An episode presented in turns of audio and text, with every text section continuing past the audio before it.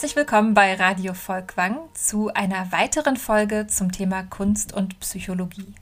Am Mikrofon sind auch dieses Mal wieder Annika Schank und Sarah Bockting und zu Gast ist auch in dieser Folge die Psychologin und Kunsttherapeutin Kerstin Schoch. Ja, hallo. Kerstin, wir haben in der letzten Folge schon darüber gesprochen, was Kunsttherapie leisten kann. Vielleicht könntest du noch einmal konkreter erzählen, in welchen Kontexten und mit welchen Personen Kunsttherapie eingesetzt wird.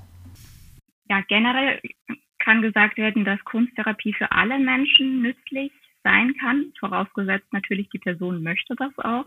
Ähm, da finde ich auch wichtig, wegzukommen von so einem defizitären Denken von Therapie und Therapie eher als konstruktive Auseinandersetzung mit mir selbst zu begreifen, als Weg zur Persönlichkeitsentwicklung, mit mir besser klarzukommen und ähm, Kunsttherapie ist natürlich klassisch etabliert, das schon seit Jahrzehnten in großen Psychiatrien, in der Psychosomatik, ist aber auch in sehr vielen anderen Bereichen äh, anzutreffen. Ich selbst habe in der Suchtpsychiatrie und Forensik gearbeitet, dann recht lange in der Kinder- und Jugendhilfe mit äh, Kindern und Jugendlichen, die traumatisiert sind, äh, also Kinder mit psychischen Erkrankungen.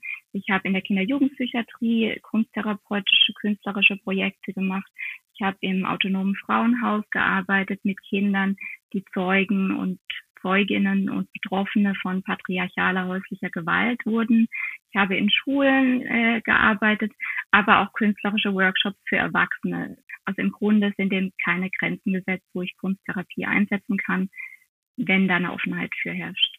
Welche Rolle spielen denn unterschiedliche Materialien oder unterschiedliche Medien in der Kunsttherapie? Ja, äh, Materialien und Medien spielen natürlich eine große Rolle, insbesondere wenn ich eine Art Kunsttherapie vertrete, die, in der die Kunst einen großen Stellenwert einnimmt, was ich persönlich tue. Ich persönlich arbeite kunsttherapeutisch gern mit Aquarellbuntstiften, Ölkreiden, Markern, Gouache, Collage, Zeichenbüchern, ganz kleinen und ganz großen Formaten und mische die und lasse Personen auch selber aussuchen, worauf sie Lust haben, was sie ausprobieren möchten. Und ähm, genau, wenn Jugendliche oder Erwachsene Lust haben, gehe ich auch sehr gern ins Handwerkliche und zeige, wie man Keilraben selbst bespannt, zusammenbaut, grundiert, wie man mit Pigmentenfarbe selbst anmischt und experimentiert. Und letzten Endes möchte ich eigentlich ermöglichen, dass jede Person ihr eigenes Medium findet, in dem sie sich am besten ausdrücken kann und das ihr liegt. Das kann natürlich wechseln, aber mir geht es darum, einen eigenen künstlerischen Prozess zu finden, der nicht von mir vorgeschrieben wird, sondern der zur Person passt. Mhm. Das heißt, du hast da keine Agenda im Hinterkopf, sondern du machst eher ein Angebot. Ich kann mir vorstellen, dass dieser Prozess aber auch sehr unterschiedlich abläuft, je nachdem, ob ich mit einem riesigen weichen Pinsel mit flüssiger Farbe arbeite oder ob ich einen spitzen Bleistift in der Hand habe und ganz kleinteilig werden kann. Ja, und da, davon ausgehend von dieser kunsttherapeutischen Hypothese, dass das Gestaltete etwas über mich aussagt, und sei es nur in diesem Moment, wie gesagt, ich kann ja auch wechseln, ob ich jetzt dieses mhm. kleinformatige spannend finde oder ins große Action-Painting gehe oder ins Tonfeld gehe oder ähnliches, ähm, ist es natürlich sehr spannend, dann auch das ausprobieren und zu, zu finden. Ich selbst arbeite auch sehr gerne dialogisch, beispielsweise äh, bei Kindern, die Schwierigkeiten mit Bindung haben, ist das eine sehr schöne Arbeitsweise. Dann beginne ich gerne äh, die erste Therapiesitzung mit einem kleinen Squiggle, das sogenannte Schnörkelspiel. Also, dass ich ein Blatt Papier habe, auf dem ich gemeinsam mit meinem Gegenüber beginne zu zeichnen und einfach etwas entsteht. Da geht es noch gar nicht um ein schönes ästhetisches Werk zu schaffen. Darum geht es im Grunde nie in der Kunsttherapie. Aber es entsteht Beziehung und wird sichtbar und da kommt schon eine kleine Tendenz von der diagnostischen Option mit hineinzuschauen. Wie geht denn mein Gegenüber in Beziehung? Aber was sagt es auch über mich als Therapeutin aus? Welche Art von Beziehung haben wir hier, mit der wir arbeiten können? So. Oder was ich auch eine sehr schöne, ganz schlichte Intervention finde, ist mit ähm, Blindporträts zu arbeiten. Auch eine andere Art dialogische Arbeit. Das heißt, ähm, ich porträtiere mein Gegenüber und mein Gegenüber porträtiert mich äh, zeichnerisch, aber ohne dass ich auf diese Zeichnung schaue. Dadurch fällt auch dieser Druck weg, ein schönes Bild gestalten zu müssen, sondern es wird meistens sehr karikaturesk und es wird auch viel gemeinsam gelacht, wie man nachher da aussieht. Ähm, aber es ist auch sehr intim, weil man sich sehr in die Augen schaut und das ganze Gesicht der anderen Person abtastet. Es äh, schafft sehr viel Nähe, ohne dass ich mich körperlich berühren muss. Auch das schafft Beziehung.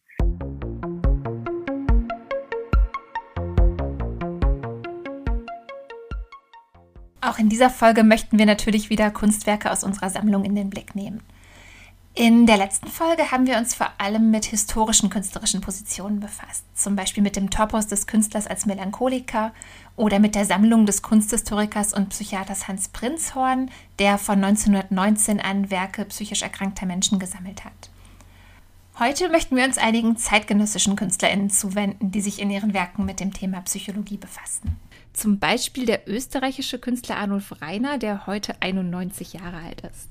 Arnulf Reiner versucht in seinen Selbstinszenierungen und auch in seinen Texten die Grenzen der gesellschaftlichen Norm auszuloten. Es gibt von Arnulf Reiner viele kunsttheoretische Schriften, in denen er im Grunde sein eigenes Vorgehen reflektiert.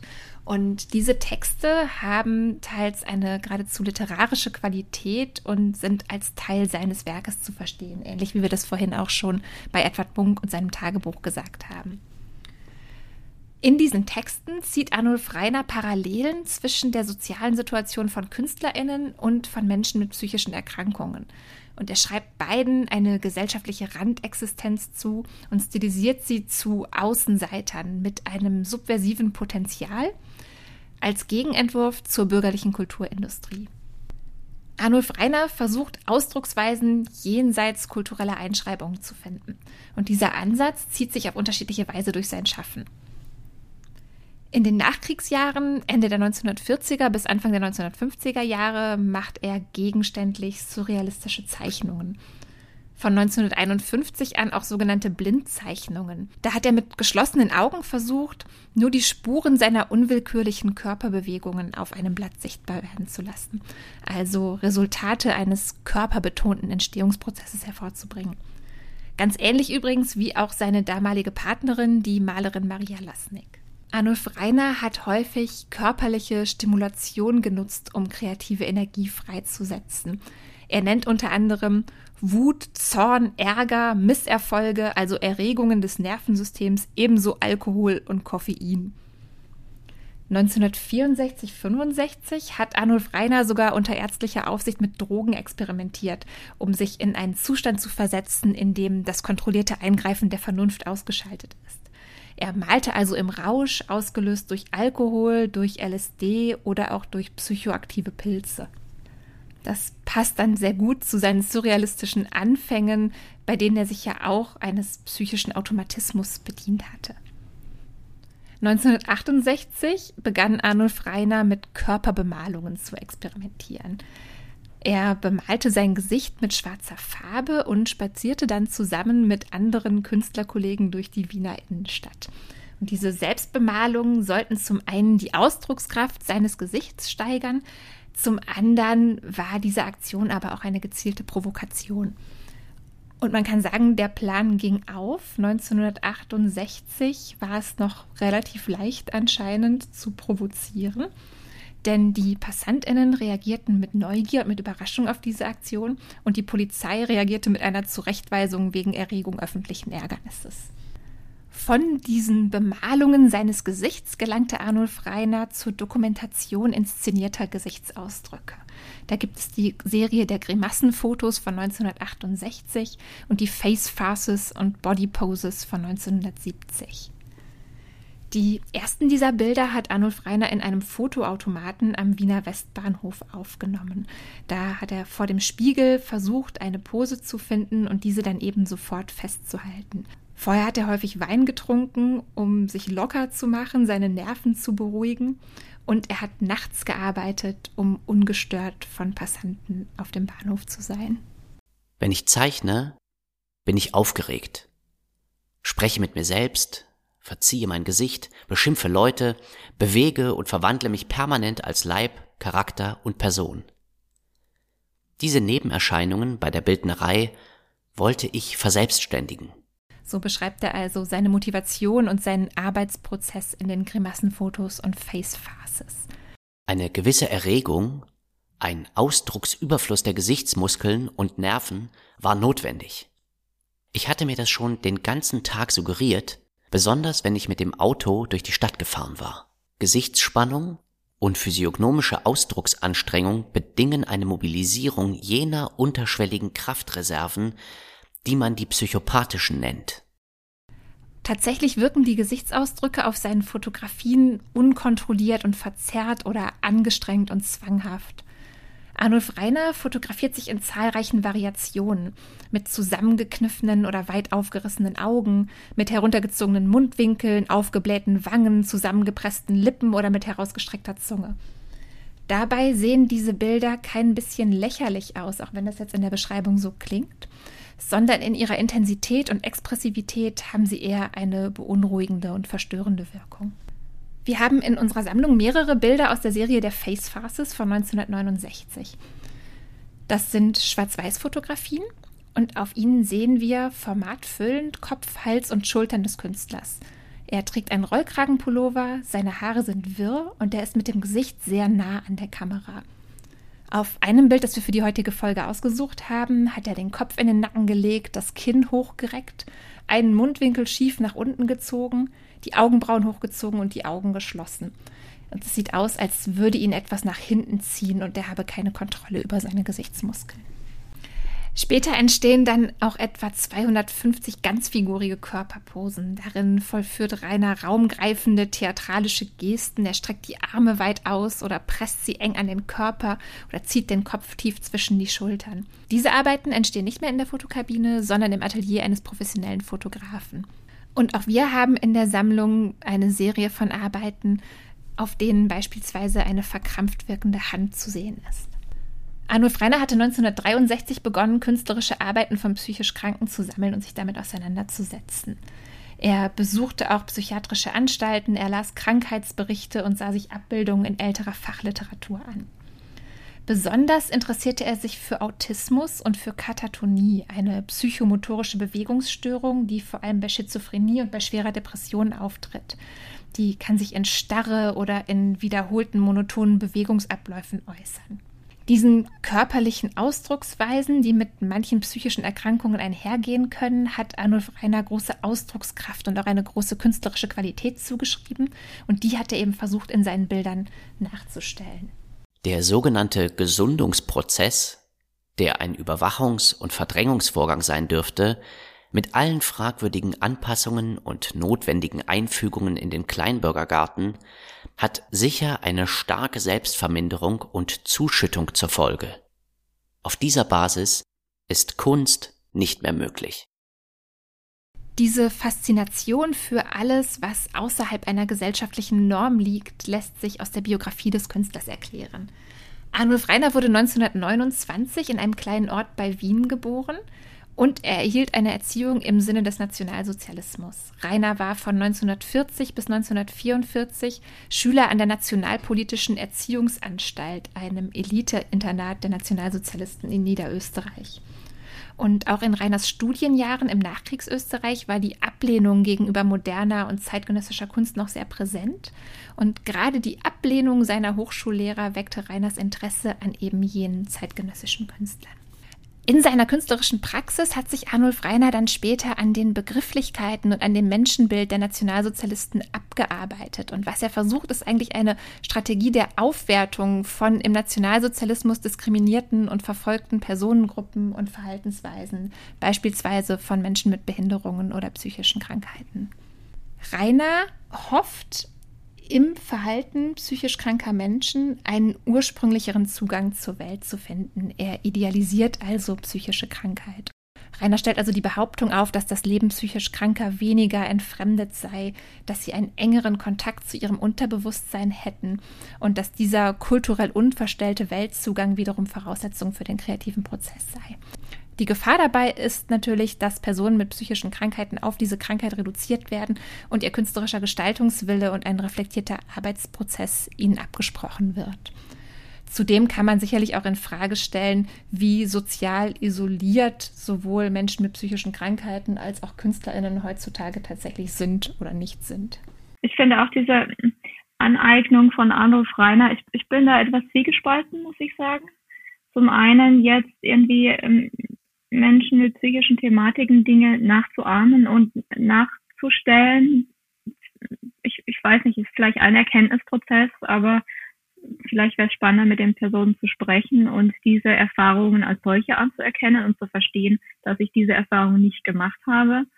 Im Anschluss an seine fotografischen Arbeiten beschäftigte sich Arnulf Reiner auch mit Übermalungen bestehender Kunstwerke. Das ist zu verstehen als ein Versuch, die kunsthistorische Tradition zu überschreiben oder umzudeuten. Von 1977 an entstehen zum Beispiel Überarbeitungen von Van Gogh-Gemälden. Es ist eine Serie von über 60 Arbeiten nach Reproduktion. Und zwar hat Arnulf Reiner aus den zahlreichen Porträts von Van Gogh nur einige spezielle ausgewählt. Und diese Auswahl ist programmatisch. Rainer interessierten nur die Selbstbildnisse des kranken Van Gogh, die dieser in seinen letzten Lebensjahren gemalt und gezeichnet hat, also kurz vor oder während seinem Aufenthalt in der Nervenheilanstalt in Saint-Remy. Man kann sagen, dass Van Gogh beispielhaft Arnulf Reiners Konzeption eines psychisch kranken Künstlers entspricht. Darum versteht sich Reiners Serie auch als Dialog mit Van Gogh und enthält auch Momente der Identifikation mit dem Künstler. Interessant sind auch die Titel, die Rainer seinen Van Gogh-Übermalungen gibt. Da gibt es zum Beispiel Van Gogh als bärtiger Säufer oder wir haben in unserer Sammlung eine übermalte Reproduktion mit dem Titel Van Gogh als Rasputin ein russischer Wanderprediger. Und auf diesem Bild lässt Rainer mit dicken schwarzen Strichen Van Goghs Haare und Bart so sehr wuchern, dass sie sein ganzes Gesicht überdecken. Dieser Versuch, psychische Krankheit als Randposition der Gesellschaft oder außerhalb der Kultur stehend zu definieren und künstlerisch nutzbar zu machen, findet sich auch im deutschen und im österreichischen Expressionismus. Und Arnulf Reiners Arbeiten haben beispielsweise auch Ähnlichkeit mit den expressionistischen Selbstbildnissen des österreichischen Malers Egon Schiele aus der Zeit um 1910.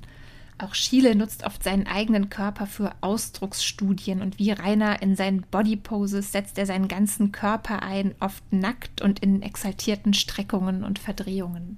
Auch von Schiele haben wir eine Arbeit in unserer Sammlung. Es ist eine undatierte Radierung mit dem Titel Kümmernis. Darauf sieht man eine feine schwarze Linienzeichnung auf einer graublauen Fläche, die sehr hell und kühl wirkt. Und diese Zeichnung zeigt eine Figur, die ohne jede Raumandeutung wie losgelöst und verloren auf dem Blatt zu schweben scheint. Die Person kauert nackt am Boden in ganz ähnlicher Haltung wie unsere Kauernde von Rodin. Sie hat einen schmalen, knochigen Körperbau, die Schultern und Knie ragen spitz hervor und die Figur sieht sehr mager aus. Der Brustkorb erscheint regelrecht eingefallen. Einzelne Muskeln und Sehnen sind durch feine schwarze Linien hervorgehoben. Die Gliedmaßen erscheinen überlang und die Körperhaltung wirkt angespannt, geradezu verkrampft und verrenkt. Anders als bei Rodin, den ich gerade erwähnt habe, wo die Kauernde keinen eindeutig bestimmbaren Gemütszustand ausdrückt, wird Chiles Bildfigur durch den Titel Kümmernis eine Emotion zugeschrieben. Diese wird aber nicht im Bild erklärt. Wir sehen vielmehr den unmittelbaren körperlichen Ausdruck eines psychischen Zustandes, wie Schiele ihn sich vorstellt. Sehr expressiv, sehr ausdrucksstark und in großer Verdichtung. Also etwas ganz Ähnliches, wie es auch Arnulf Reiner mehrere Jahrzehnte später in seinen Fotografien hervorrufen wollte.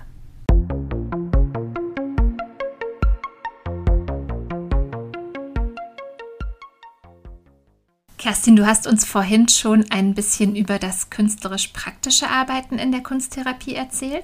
Und mich würde auch noch interessieren, welche Rolle die Rezeption, die Betrachtung vorhandener Kunstwerke spielt. Also vielleicht das vorab, wenn, also wenn ich mit Kunstwerken arbeite, suche ich meistens nicht ein Bild aus und das wird dann behandelt, sondern eher so eine Vorauswahl von mehreren Arbeiten oder ich stelle einfach Bücher zur Verfügung. Ich habe auch Kunstbände im Regal stehen, die sich selbstständig angeschaut werden können, so dass sich Personen einfach auch suchen können, was sie interessiert und nicht ich das direktiv ähm, vorschreibe. Und womit Personen dann in Beziehung gehen, entscheiden sie selbst. Und ich ermuntere nie zur Imitation, also das nachzumalen, genau wie das da ist, sondern eher zur Inspiration. Also vielleicht ist es eine Textur im Bild, die zu einer eigenen Arbeit anregt oder eine Farbigkeit oder eine Thematik, mit der sich die Künstlerin befasst, so ähnliches. Also ähm, ich habe ähm, Projektarbeiten zum Beispiel schon gemacht in ähm, gerade in der Kinderjugendhilfe mit einer Projektarbeit äh, mit Mädchen und jungen Frauen zum Thema Frauen in der Kunst, wo wir uns zum Beispiel Collagen von Hannah Höch angeschaut haben oder Farbfeldmalerei von Helen Frankenthaler oder äh, Frida Kahlo, die sich ja viel mit Krankheit und Schmerz aussetzt. Äh, leider, finde ich, wurde Frida Kahlo die letzten Jahre sehr viel kommerziell vermarktet und auch weiß gewaschen, obwohl sie Kommunistin und Person of Color war. Das finde ich natürlich schwierig. Ja, nichtsdestotrotz ist ihr Werk sehr spannend. Ähm, genau. Und dann bei rezeptiver Kunsttherapie ähm, gibt es natürlich auch, in der ich selbst nicht aktiv bildnerisch arbeite, sondern Kunstwerke betrachte und einfach besprochen werden können. Das ist natürlich sinnvoll, wenn Personen zum Beispiel nicht körperlich in der Lage sind, selbst zu arbeiten, zum Beispiel wenn ich einen Schlaganfall hatte und danach Folgeschäden habe oder Personen nicht möchten, zum Beispiel weil sie sich nicht trauen oder noch nicht trauen, selbst irgendwie Material in die Hand zu nehmen.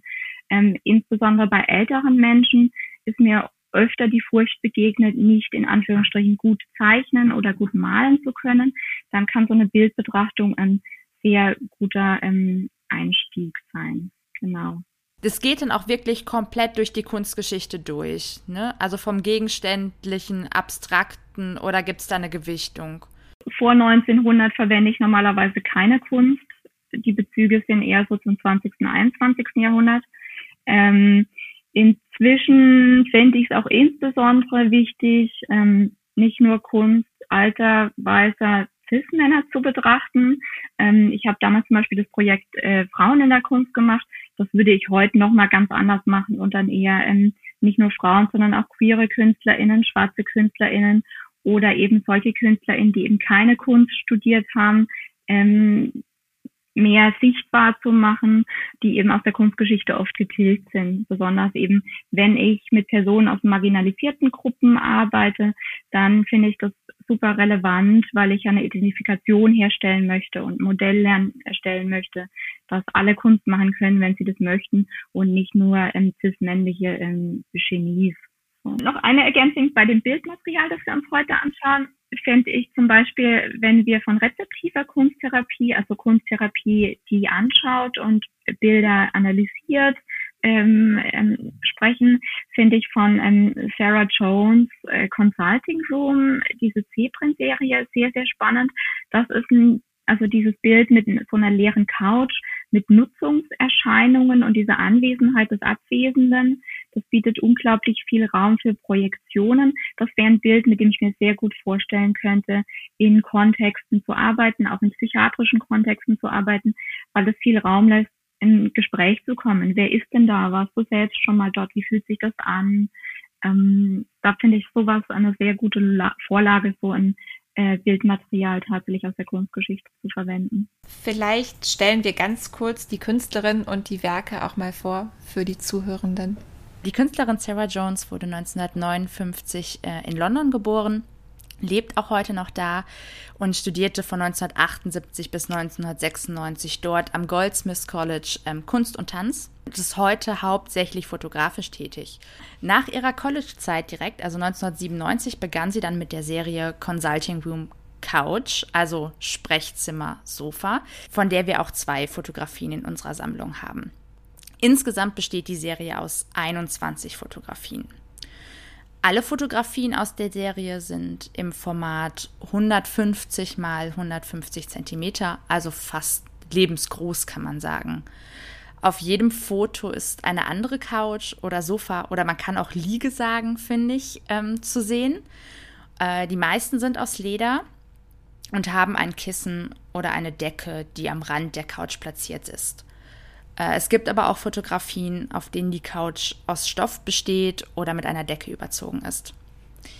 Ähm, ja, wichtig zu sagen, wenn wir schon das Bild beschreiben, ist, dass der Anfang und das Ende der Couch aus dem Foto herausragt. Also die Couch ist nie ganz, also im Ganzen zu sehen, sondern immer nur ein Ausschnitt oder angeschnitten davon. Äh, die Couch befindet sich immer in der unteren Bildhälfte des Bildes und der Rest des Bildes besteht meist aus einer weißen Wand es gibt auch einzelne Fotografien, in denen ein Fenster im Hintergrund ist. Das ist dann aber auch mit Vorhängen verschlossen. Also wir bleiben immer in einem Innenraum und sind eigentlich fast abgegrenzt von der Außenwelt. Und was wir gerade schon gesagt haben, diese Sitzgelegenheiten sind immer noch in Verwendung. Also man kann Sitzabdrücke erkennen oder der Stoff ist zerknautscht. Äh, Sarah Jones hat die Serie im Psychoanalyse-Institut in London aufgenommen zu der Zeit. Und zwar in Praxisräumen, die zu diesem Zeitpunkt genutzt wurden. Äh, sie hat natürlich nur fotografiert, wenn keine Patienten anwesend waren. Ähm, und meistens waren das dann zwischen zwei Sitzungen. Und ich finde, man kann diese Präsenz der Personen, die gerade da waren, auf der Couch oder auch in dem Raum in diesen Fotos einfach noch spüren oder man glaubt, dass man sie spüren kann. Und ich finde, das kommt nicht nur von den Sitzspuren, sondern auch aus diesem Bildausschnitt. Ähm, ja, und die Größe des Bildes. Man kommt, also man ist direkt hereingezogen in das Bild. Ähm, also es ist schon wie so eine Szenerie aufgebaut. Ja, total. Ich finde, das hat auch was von so einem Filmstil. Man könnte sich wirklich vorstellen, das ist die erste Einstellung eines Films und gleich kommt eine Person und setzt sich dahin oder dass gleich als nächstes Stimmen aus dem Off kommen. Total. Und ich finde auch als Betrachter versucht man direkt Verknüpfungen mit den nicht existierenden Personen aufzubauen. Also das hatten wir ja gerade schon gesagt. Warum saß die Person da? Wie lange saß die Person da? War die das erste Mal in, also auf der Couch oder kommt die öfter dahin? Und dann ist man irgendwann, wenn man diese ich finde, wenn man sich lange mit diesem Bild beschäftigt, ist man dann irgendeinem an einem Punkt, an dem man alleine mit dem Bild und der Couch ist und sich vielleicht dann auch eher mit sich selbst beschäftigt als mit dieser nicht vorhandenen ähm, ja, Person. Total. Ich finde, das hat auch was damit zu tun, dass sie eben in nahezu lebensgroßem Format sind. Also mir ging es schon so, dass ich mich da angesprochen gefühlt habe, dass ich diejenige sein könnte, die sich auf diese Couch setzt. Und ich finde, auch dieser Bildausschnitt tut da sein Übriges dran. Ja, unser normales Blickfeld hat halt keine Ränder. Also es geht immer links und rechts weiter. Und dafür, dass die Couch so angeschnitten ist, finde ich es auch nochmal so ein Übriges, dass man irgendwie versucht, dieses Bild abzuschließen. Hm. Und es aber einfach auch nicht kann. Ich weiß nicht, wie geht's euch mit der Wirkung dieser Bilder oder mit der Atmosphäre, die da evoziert wird? Also mir geht es so, wenn ich die betrachte, ich, ich kriege so ein Unbehagen. Ich habe das Gefühl, da hängt was in der Luft, was sich nicht ganz in Worte fassen lässt. Geht mir, geht mir ähnlich. Ich arbeite ohne Sofa. Das ist ja eine klassisch psychoanalytische Sache. Es hat so diese, diese Therapieatmosphäre auch für mich, die leider oft streng hierarchisch ist, auch wenn sie sich vorgibt, das nicht zu tun. Also ist klargestellt, wurde gerade schon der Begriff der Patientin verwendet. Wer ist Therapeutin, wer ist Patientin? Ähm, ich versuche diesen Begriff auch immer zu meiden, weil der so ein Erdulden und so eine Hierarchie evoziert. Es gibt auch viele KollegInnen von mir, die lieber von KlientInnen sprechen, weil das etwas mehr auf Augenhöhe ist. Ich vermeide auch das und spreche von den Personen, mit denen ich arbeite. Und ich finde, dieses Bild hat diese klassische, diese Ebenen, die auch an der Psycho Psychoanalyse zu kritisieren sind. Da sitzt eine Person, die hört mir nur zu und nachher macht diese andere Person da eine Deutung daraus aus dem, wie ich mich fühle, statt irgendwie so, wie ich jetzt arbeiten würde, mehr zusammenzuarbeiten und herauszufinden, woran es liegt. Ähm, ist natürlich eine sehr klassische Auffassung von Psychotherapie. Und für mich schwingt das auch hier durchaus mit diesem Bild mit, diese Kliniktherapie-Atmosphäre, wie man die so Stereotyp kennt oder ja, sich vorstellt. Ich, ich finde auch total. Also ich kenne diese Atmosphäre oder gerade diese Couch finde ich nur noch aus alten amerikanischen Filmen oder auch aus neueren amerikanischen Filmen, wo so dieses Klischee Psychotherapie einfach verwendet wird. Aber ich glaube, so ist sie auch dazu gekommen, die Serie zu machen, oder? Also sie hat ein Seminar belegt über Freud an der Uni und das war ihre künstlerische Antwort auf dieses Seminar. Also es geht auch ganz schön mit dem zusammen, was Kerstin gerade gesagt hat, wie ist unsere Perspektive auf Freud heute. Einerseits als Diskursbegründer, aber andererseits aus heutiger Sicht natürlich auch kritikwürdig. Also Sarah Jones hat sich in dem, also im Vorfeld ähm, auch viel mit den äh, ja, Therapeuten ähm, unterhalten, die in diesem Psychoanalyse-Institut gearbeitet haben. Und die Leiterin hat halt erzählt, dass viele sich ähm, eine dritte Person bei ihr vorstellen, die sie diese ganzen Geschichten auf dieser Couch erzählen. Mhm. Ähm, was ich auch in irgendeiner Form ein bisschen unheimlich schon finde. Das, da kommen wir aber gleich noch drauf zu. Und äh, Sarah Jones fand es ganz interessant, diese Kamera als dritte Person einfach anzusehen und äh, ja, quasi ja, diese Geschichte zu erzählen, obwohl niemand da ist. Das ist eine, eine spannende Parallele zur Kunsttherapie, also das Dritte im Raum. Denn ähm, da gibt es ein Konzept, äh, das nennt sich die kunsttherapeutische Triade. Kann man sich vorstellen wie ein Dreieck, wenn ich bei einer Gesprächspsychotherapie beginne, dann habe ich eigentlich zwei relevante Einheiten im Raum. Das ist die Person, die mit einem Thema kommt und der oder die Therapeutin und die miteinander auf Beziehungsebene arbeiten. Und wenn ich jetzt die Kunsttherapie dabei habe, habe ich ein drittes so entsteht diese Triade, dieses Dreieck im Raum. Das heißt, es geht nicht nur um die therapeutische Beziehung, sondern ich habe ein Werk, mit dem ich arbeiten kann, über das ich kommunizieren kann, mit dem ich Beziehung üben kann und habe so eine eben eine Erweiterung einer klassischen Diade ähm, und damit durchaus mehr Möglichkeiten. Und dann muss ich vielleicht noch eine, eine ganz kleine Lanze für die Psychoanalyse ähm, brechen bei ähm, all der Kritik. Ich finde, da gehört viel kritisiert, auch vor allem aus feministischer Perspektive. Die Misogynie äh, Freuds ist auch einfach wirklich schwierig. Das finde ich heute nicht mehr tragbar, war 1900 auch nicht tragbar. Aber ähm, was ähm, Freud einfach getan hat, ist, Psychologie ist ja auch eine recht neue Disziplin, die jetzt gerade mal so etwas mehr als 100 Jahre alt ist und die ähm, damals wissenschaftlich einfach sehr ähm, behavioristisch geprägt war, also Verhalten zu messen, Verhalten zu beobachten, Verhalten, Verhalten konditionieren auf unterschiedlichen Art und Weisen. Und was er eröffnet hat, war ein, hier auch wieder für die europäische Welt, neuer Raum, dass er gesagt hat, es gibt eben ein Unbewusstes, es gibt innere Prozesse, die uns nicht klar sind und die nicht so eins zu eins im Verhalten zu beobachten sind. Da ist einfach noch mehr, da gibt es diese Psyche, die in uns ist. Ähm, genau.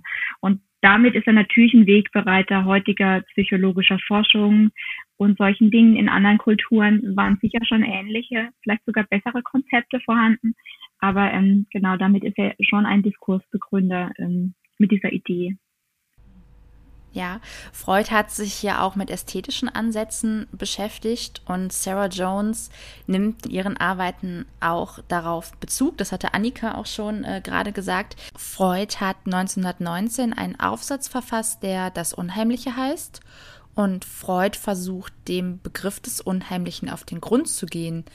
Ähm, ja, indem er sich dem Wort durch seinen Gegensatz, äh, nämlich dem Wort heimlich, nähert. Unheimlich ist die Negierung von heimlich und heimlich bedeutet so etwas wie heimisch zu Hause.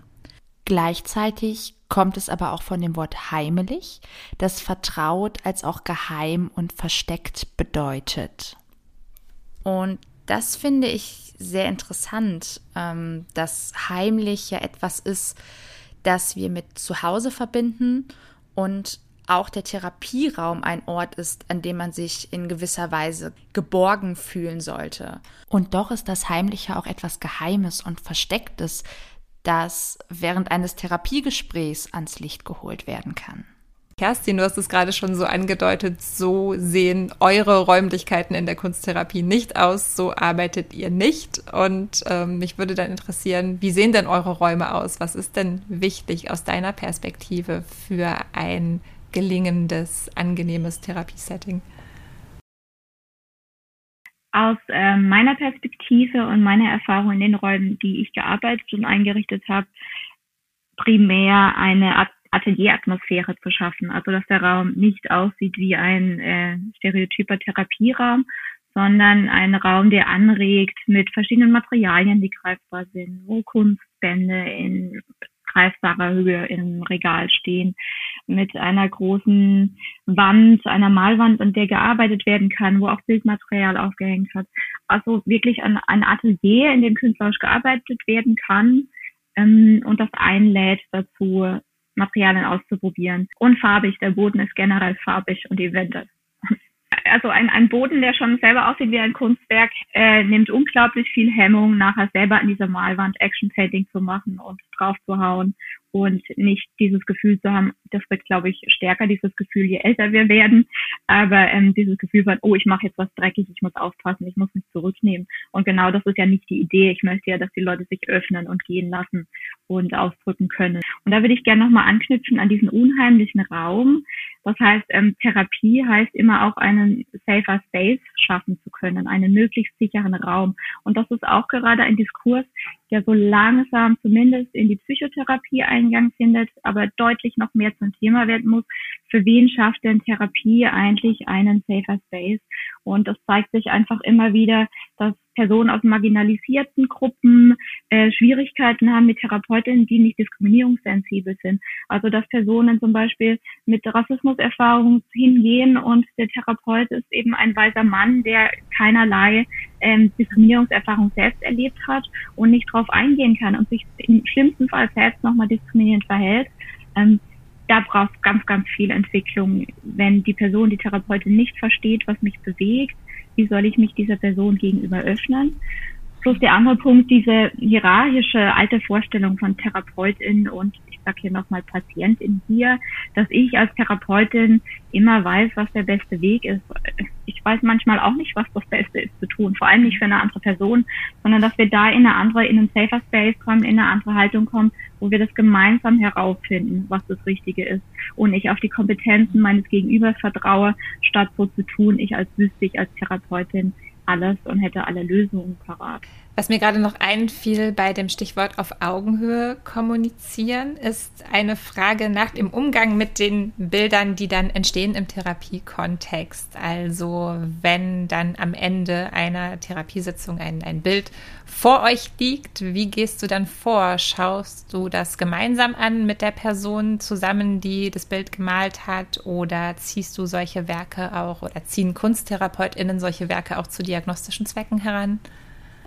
Vielleicht als Vorabbemerkung, also hier wieder der Bezug zu Prinzhorn, sehe ich Werke primär als persönlichen künstlerischen Ausdruck, also nicht als Ausdruck einer Erkrankung oder ähnliches, sondern wie gesagt, we contain multitudes, also es ist ein Ausdruck dieser Person, das muss nicht unbedingt die Erkrankung sein.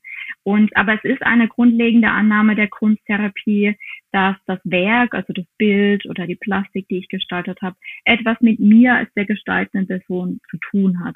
Das heißt, natürlich findet sich neben dem ästhetischen Werk dieser Arbeit auch persönliche Thematiken, Persönlichkeit, Ressourcen, Konflikte, Gedanken etc. wieder. Und ähm, wenn die gestaltende Person das möchte, mache ich sehr gerne gemeinsam eine Bildbesprechung der entstandenen Arbeiten. Und ähm, das kann man schon tatsächlich mit, mit Kindern und Jugendlichen definitiv machen. Ähm, also dieses Schulen, das ist ja auch eine Art des Sehens und des Denkens zu schulen, also nicht versuchen zu deuten und mir meine Meinung darauf zu machen, was ich sehen will, sondern zuzuhören und hinzuschauen. Und ähm, dann gehe ich meistens gerade bei Kindern ganz einfach vor und wir beschreiben erstmal, welche Farben eigentlich im Bild zu sehen sind, dann welche Formen im Bild zu sehen sind. Und erst dann in einem dritten Schritt gehen wir in Assoziationen und auch die immer mit Ich-Botschaften und sich dessen bewusst zu sein, bloß weil ich in diesem Bild jetzt ähm, einen Wolf sehe, heißt es nicht, dass die Person auch den Wolf gemalt hat, den ich hier sehe. Und damit ist es natürlich auch eine Bildbetrachtung, durchaus auch eine therapeutisch-pädagogische Art, wie gesagt, Denken zu schulen und ähm, Achtsamkeit und eine Reflexion der eigenen Subjektivität ähm, zu schulen. Aber ähm, genau, das entscheiden natürlich die Person selbst. Es ist genauso in Ordnung, einfach künstlerisch zu arbeiten und nicht darüber reden zu möchten. Ich würde gern noch mal auf die Frage nach der Diagnostik zurückkommen. Du hast ja jetzt vorhin ausgeführt, dass die individuellen entstandenen Arbeiten eher nicht zu Diagnosezwecken herangezogen werden, sondern es tatsächlich dann um persönlichen Ausdruck und auch unterschiedliche persönliche Themen darin gehen kann. Jetzt heißt aber dein Dissertationsprojekt Kunst messen und das klingt für mich schon sehr nach Diagnostik und du hast auch vorhin schon gesagt, dass es auch eine empirische Wirkungsforschung in der Kunsttherapie gibt. Ich muss sagen, da zucke ich als Kunstwissenschaftlerin ein bisschen zusammen und denke, lässt sich denn die Wirkung von Kunst überhaupt quantifizieren? Sehr gute Frage. Also zunächst muss man hier wirklich entscheiden, was ist einerseits Forschung und was ist praktische kunsttherapeutische Arbeit, was die Frage der Diagnostik mit Bildmaterial angeht. In der Praxis würde ich nie anhand eines Bildes allein eine Diagnostik machen. Das ist viel zu eindimensional. Also es gibt keine drunterliegende Logik wie die Person malt ein Wiesel, also ist es eine hyperkinetische Thematik. Oh, wie schön. So. Ich würde definitiv Wiesel malen. Also so, so eins zu eins funktioniert diese Zuordnung nicht. Ähm, Natürlich kann ich Bildmaterial so nutzen, dass ich mit der Person, die das gestaltet hat, gemeinsam über dieses Bild spreche und die Person selbst schildert, was sie damit verbindet und dann selbst über diese Person Aufschlüsse bekomme mit dieser Zusatzinformation, worum es eigentlich geht. Also ich würde das nur, wir haben von der äh, kunsttherapeutischen Triade gesprochen, in diesem Dreieck tun. Ähm, ich bin allergisch dagegen, wenn mir jemand ein Bild zeigt und sagt, Kerstin, schau dir mal dieses Bild an und sag mir, was die Person hat. Das äh, finde ich. Intrusiv und spekulativ. Soweit zur kunsttherapeutischen Praxis. In der Forschung ist es dagegen sehr wohl von Interesse, ähm, über Einzelfälle hinweg sich Gesetzmäßigkeiten statistisch anzuschauen. Die Kunsttherapie nimmt ja an, dass das Werk etwas mit der gestaltenden Person zu tun hat und dass Persönlichkeit, äh, Ressourcen, Konflikte, aber auch Diagnosen in einem Bild potenziell sichtbar werden können. Und ähm, in meiner Promotion wollte ich dieses Thema eigentlich untersuchen ursprünglich und mir Bildmaterial von Kindern mit unterschiedlichen ähm, entwicklungsbezogenen Traumafolgestörungen anschauen, ob sich Trauma in diesem Bildmaterial zeigt. Dabei habe ich dann in den Anfangsstadien festgestellt, dass es eigentlich kein Messinstrument gibt. Äh, ich wollte quantitativ arbeiten was das tatsächlich misst, was ich untersuchen möchte. Und bin dann etwas äh, abgekommen von diesem ursprünglichen Pfad und habe in meiner Promotion jetzt einen Fragebogen konstruiert und validiert, der verbindet eben quantitative psychometrische Methoden der Psychologie, wie wir sie zum Beispiel aus Persönlichkeits- oder Intelligenztests äh, kennen, also dass ich quasi nachher numerische Werte, also Zahlen habe für eine Sache, die ich messe und nicht nur in Worten verbal beschreibe, mit Inhalten aber aus den Kunstwissenschaften von einer ähm, formalen Bildanalyse, also Dinge wie Farbigkeit, äh, Formgebung, Räumlichkeit, Komposition etc. Ähm, also es ist ein Fragebogen quasi zur Bildanalyse, der auch basierend auf so einer phänomenologischen Idee beschreibt, was denn im Bild vorhanden ist und das versucht zu objektivieren. Genau. Und hier haben wir in ersten Pilotstudien uns äh, Stichproben an Bildmaterial angeschaut und da gibt es durchaus erste Ergebnisse, die nahelegen, dass es sehr wohl einen Zusammenhang gibt zwischen verschiedenen psychischen Thematiken und Bildmaterial. Zum Beispiel ähm, haben wir eine Studie, äh, die Bildmaterial von jungen Menschen mit einer rezidivierenden Depression, also einer chronischen Depression, äh, angeschaut haben. Und da zeigt sich, dass diese Personen mit Depression deutlich mehr unbearbeitete Flächen im Bild haben im Vergleich zu einer gesunden Kontrollgruppe. Das ist aber hier auf jeden Fall statistisch zu sehen und basiert eben auf Wahrscheinlichkeiten. Also es gilt nicht automatisch für den Einzelfall. Bloß weil ich jetzt ein Bild male, das viel unbearbeitete Flächen hat, heißt es nicht automatisch im Rückschluss, dass ich eine rezidivierende Depression habe. Genau. Funktioniert eben nur in eine Richtung, dieses Schlussfolgern. Äh, diese Studien sind auch frei verfügbar. Ich bin auch eine große ähm, äh, Verfechterin von Open Science, also all meine Studien, mein Material, ähm, meine Veröffentlichungen dazu sind alle frei verfügbar und können nachgelesen werden. Auch das Bildmaterial und andere Materialien können weiter genutzt werden. Also wer sich da gerne weiter reinlesen möchte, ist alles äh, als Open Access und Open Methodology zu erreichen. Mich würde dahingehend auch super interessieren, ähm, wie das auf Künstler auswirkt. Also ob Künstler, ja, das klingt so doof, aber die arbeiten da ja schließlich mit, ähm, wie die das äh, handhaben würden. Also ich, ich habe sehr gespaltenes Feedback von meiner Arbeit. Ähm, es gibt äh, aus unterschiedlichen Bereichen, aber äh, gerade aus den Künsten kommt mir mh, ambivalent zum Teil sehr großes Interesse entgegen von Leuten, die offen sind und sagen, spannend, wir verknüpfen hier in die postdisziplinäre Dinge, wie geht denn das? Aber auch zu einem großen Teil sehr viel Ablehnung und äh, Wissenschaftsfeindlichkeit tatsächlicherweise, mhm. die mich oft etwas irritiert zurücklässt und die ich eigentlich nur erklären kann mit einem mangelnden Wissen darüber, was ich eigentlich mache. Also ähm, wenn man darüber ins Gespräch kommt, dann geht es mir nicht darum, wie mir vorgeworfen wird, die Kunst zu entzaubern oder ähnliches, sondern etwas mehr darüber zu erkennen, über diesen faszinierenden Gegenstand. Und natürlich reduziere ich das nicht auf meine äh, Zahlen, die ich nachher habe. Ich, ich bin mir dessen bewusst, dass es deutlich größer ist. Vielleicht nimmt sich ja eines Tages eine Künstlerin deine Wirkungsstudie vor und schafft daraus rückwirkend ein Bild, das genau die gewünschte Wirkung erzielt das ist tatsächlich was, was wir uns auch schon überlegt haben, daran zu arbeiten, das ganze Ding einmal umzudrehen. Mhm. Also die Ratings zu nehmen, wie ein Bild aussehen muss, ob das auch umgekehrt funktioniert und dann mhm. professionelle KünstlerInnen zu bitten, mal mir bitte mal ein Bild, das genau diese numerische Datenstruktur jetzt nachher hat, auf eine umgekehrte Validierung, ja. Ja, das fände ich total spannend. Und dann hast du eigentlich dein eigenes Instrument gehackt, wenn das dann zu viele tun.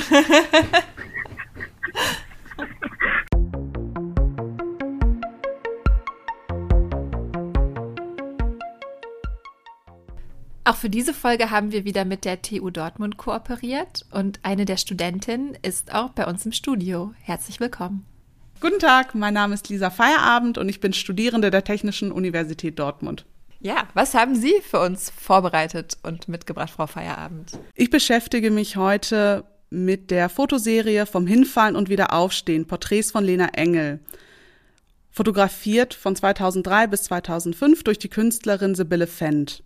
Zunächst ein paar Eckdaten vielleicht zur Künstlerin. Sie wurde 1974 in Karlsruhe geboren. Von 1993 bis 95 hat sie ihr Magisterstudium in Kunstgeschichte, Soziologie und Philosophie an der Universität Karlsruhe abgeschlossen. Kurz darauf hat sie dann auch schon von 96 bis 2002 ein Fotografiestudium mit Diplom an der FH Bielefeld absolviert. Und seit 2002 lebt und arbeitet Sibylle Fendt in Berlin. In dieser Fotoserie porträtiert Sibylle Fendt eine junge Frau, die sie in einer psychosomatischen Klinik kennengelernt hat. Lena wurde dort wegen eines Traumas behandelt. Sie erlitt daraus auch resultierend Depressionen und Erstörungen. Über zwei Jahre hat sich Sibylle Fendt mit Lena Engel beschäftigt, zog sogar eine Weile in ihre Nähe. Sie hat die junge Frau dabei sowohl in ihrer Heimat als auch in der Klinik und einem weiteren Aufenthalt dort fotografiert.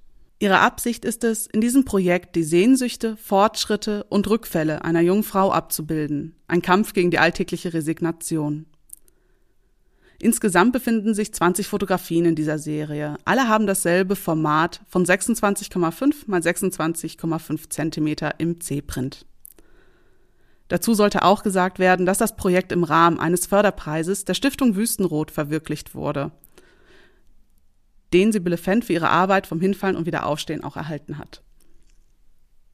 Und heute betrachte ich im Rahmen des Podcasts eine ausgewählte Fotografie dieser Serie. Das Modell sitzt mit grünem Pullover und grauer Jeanshose in einem offenen, begehbaren Kleiderschrank. Die Arme sind vor der Brust verschränkt und ihr Körper ist seitlich zur Kamera positioniert. Die kinnlangen, hellbraunen Haare fallen der jungen Frau ins Gesicht, welches dadurch verborgen wird. Ihr Kopf ist leicht vom Betrachter abgewandt und hängende Kleidungsstücke wie Pullover und Hemden rahmen ihr Körper von oben ein. Unter ihr liegt wiederum weitere Bekleidung am Boden. Zunächst ist aber auch wichtig festzuhalten, dass alle Fotografien in Absprache mit dem Modell entstanden sind und dementsprechend künstlerisch inszeniert wurden. Der Bildausschnitt ist radikal gewählt und erschafft eine Intimität, die einerseits durch die Größe der Fotografie den Betrachter fast zwingt, nah an das Bild heranzutreten, um Details zu erkennen aber auch andererseits ein unwohles Gefühl hervorruft. Die Verletzlichkeit der jungen Frau wird in der Fotografie abgelichtet und ihr Wunsch nach Ruhe, vielleicht auch Distanz vor der Welt. Es ist eine Momentaufnahme, in welche es für gewöhnlich keine Zeugen gibt oder erwünscht sind. Schon ihre Körpersprache ist abweisend gewählt. Und genau das erzeugt eine starke Spannung zwischen Bild und Betrachter. Auch in anderen Fotografien dieser Serie ist dieser Effekt festzustellen. Auf einem Bild, wo Lena frontal am Tisch sitzend in einem schwarzen Pullover abgelichtet wurde, hält sie mit beiden Händen eine weiße, schaumige Masse vor dem Kopf, sodass ihr Gesicht verborgen bleibt. In einer anderen Fotografie ist sie auf der Seite liegend fotografiert worden. Aber das erschließt sich erst auf den zweiten Blick, weil nur ihr Ellenbogen, das Bein eines Stofftieres unter ihr und ein braunes T-Shirt, was sie in dem Moment trägt, abgebildet sind. Aber nicht nur Nahaufnahmen finden sich in der Fotoreihe, sondern auch beispielsweise Aufnahmen, wo Lena im hohen Gras eines Feldes liegt. Ihre weiße Kleidung sticht aus der grün-rötlichen Wiese hervor und wirkt von der Natur auch etwas eingerahmt. Die Kamera erfasst nicht nur das Modell, sondern auch den dunklen Waldrand im Hintergrund und im oberen Bilddrittel den Himmel. Durch ihre Kamera nähert sich die Künstlerin nämlich sensibel ihrem Modell an und erfasst ihre Persönlichkeit in vielfältigen Facetten. Aber der Betrachter wird auf dieser Suche nach der Person durch das Bild mitgenommen. Auch wir kommen dieser Jungfrau näher, beginnen uns zu fragen, was in ihrem Kopf vorgeht, warum sie sich, um auf das erste vorgestellte Bild zurückzukommen, im Kleiderschrank verbirgt und ob es in Ordnung ist, hinzusehen, anstatt wegzuschauen. Gleichzeitig stecken wir aber auch nicht in ihrer Haut und können unmöglich nachempfinden, aber wenigstens bemühen, uns zu verstehen. Empathie versucht diese Distanz zu überbrücken. Es ist eben jene Bemühung und Bereitschaft, sich in eine andere Person hineinzuversetzen, ein Erfassen und eine Suche nach ihren Empfindungen, Gedanken und Motiven. In der psychologischen Forschung gibt es eine Definition, in welcher nach emotionaler, kognitiver und sozialer Empathie unterschieden wird. Erstens also die Fähigkeit, dasselbe zu empfinden wie andere Menschen. Zweitens die Fähigkeit, auch die Gedanken und Motive anderer Menschen zu begreifen und daraus korrekte Schlussfolgerungen bezüglich ihres Handelns zu entwickeln. Und drittens die Fähigkeit, komplexe soziale Situationen mit Menschen unterschiedlicher Kulturen, aber auch ihre Charaktereigenschaften zu verstehen und daraus resultierend mit ihnen ins Gespräch zu kommen, auf eine konstruktive Weise. Sibylle Fendt wiederum begibt sich in der Fotoreihe vom Hinfallen und Wiederaufstehen nicht nur auf die Annäherung an eine junge Frau, welche mit schweren Schicksalsschlägen zu kämpfen hat, um ihre Sehnsüchte, Fortschritte oder auch eben Rückfälle zu dokumentieren sondern sie erforscht dadurch auch unsere Gesellschaft und bringt uns solche Problematiken durch ihre Linse und Fotografien wie dieses näher. Sibylle Fendt gelingt hier also eine sehr behutsame und sensible Annäherung an eine junge Frau mit psychischen Problemen, wie ja auch Lisa Feierabend festgestellt hat. Kerstin, wenn ich dich richtig verstanden habe, möchtest du gerne noch einen Schritt weiter gehen und nicht nur Verständnis wecken für Menschen mit psychischen Problemen, sondern sie selbst zu Wort kommen lassen. Und dazu arbeitest du gerade an einem ziemlich spannenden Projekt, dem sogenannten Pop-up-Institut. Erzähl uns doch bitte zum Abschluss der Folge auch davon noch etwas. Das äh, Pop-up-Institut habe ich gemeinsam mit meiner Kollegin Lilly Martin in Berlin gegründet vor kurzem und das Ganze ist eine äh, Kooperation der Hochschule für Künste im sozialen Ottersberg und der Alanas Hochschule für Kunst und Gesellschaft in Alster bei Bonn. Und wir haben gerade unsere erste Drittmittelförderung damit selber erfolgreich eingeworben von der Volkswagen Stiftung für Wissenschaftskommunikation. Und wir sind ein äh, ortsunabhängiges und projektbasiertes Institut, das eben Wissenschaftskommunikation zum Ziel hat. Und zwar mit folgender Anwendung, ähm, das gesellschaftliche Stigma gegenüber psychischen Erkrankungen wollen wir reduzieren und das Ganze mit den Mitteln der künstlerischen Therapien. Und ähm, das ist ein großes äh, Problem für Betroffene äh, psychischer Erkrankungen. Hier wird auch von Psychismus gesprochen als eine Art von Diskriminierungsform. Das heißt, ähm, der fehlende Bezug zu und ein Mangel an Kontakt mit Personen, die diese Thematiken kennen und tragen, führt oft in, eben in der allgemeinen Bevölkerung dazu, dass psychische Erkrankungen oft Angst oder Vorteil, Vorteilsbesetzt sind und das wiederum erhöht die soziale Isolation dieser Menschen und dieses Stigma, das mit solchen psychischen Erkrankungen einhergeht, nennt man daher auch eine zweite Krankheit. Und was wir tun möchten mit dem Pop-up-Institut, ist genau dieses gesellschaftliche Problem anzugehen. Wir wollen äh, dieses Stigma reduzieren, wir wollen aufklären, wir wollen Wissen vermitteln, wie tatsächlich diese Krankheiten sich anfühlen, wie die aussehen, wie es Personen damit geht, Personen selber drüber sprechen zu lassen, statt über die Personen auch zu sprechen und das Ganze mit künstlerischen Medien und künstlerisch-therapeutischen Methoden, mit denen wir dann diese Erfahrungen kommunizieren möchten. So. Und unser erstes Projekt, was wir jetzt durchführen, In dem geht es um tatsächlich eine der schwerwiegendsten, schwerwiegendsten psychischen Erkrankungen der Schizophrenie. Und wir haben das Projekt partizipativ aufgezogen. Das heißt, wir möchten horizontale Strukturen, wo ExpertInnen mit unterschiedlichen Kompetenzen gleichwertig zusammenarbeiten. Das sind KünstlerInnen, künstlerische TherapeutInnen und ExpertInnen in Schizophrenie, also Personen, die die Erfahrung gemacht haben, wie sich verschiedene schizophrene Symptome anfühlen und aussehen. Und wir erarbeiten gemeinsam in dieser Gruppe prozessorientiert ein äh, künstlerisches Werk. Es gibt eine intermediale, interaktive Ausstellung am Schluss in Berlin. Und diese Ausstellung wiederum hat das Ziel, Jugendliche und junge Erwachsene zu erreichen als Future Change Agents, also die Personen, die die Gesellschaft von morgen ausmachen und eben auch zunehmend politisch sind, was wir in Bewegungen wie Fridays for Future sehen. Also genau diese Zielgruppe anzusprechen und bei denen etwas zu wirken, aufzuklären, damit sich auch in den nächsten Jahrzehnten dieser Psychismus reduzieren kann. Ich bedanke mich ganz herzlich bei Kerstin Schoch für dieses sehr, sehr aufschlussreiche, inspirierende Gespräch, aus dem ich sehr viel gelernt habe und ich hoffe, es hat Ihnen auch beim Zuhören gefallen. Danke, dass du da warst, Kerstin. Danke für die Einladung. Bis zum nächsten Mal.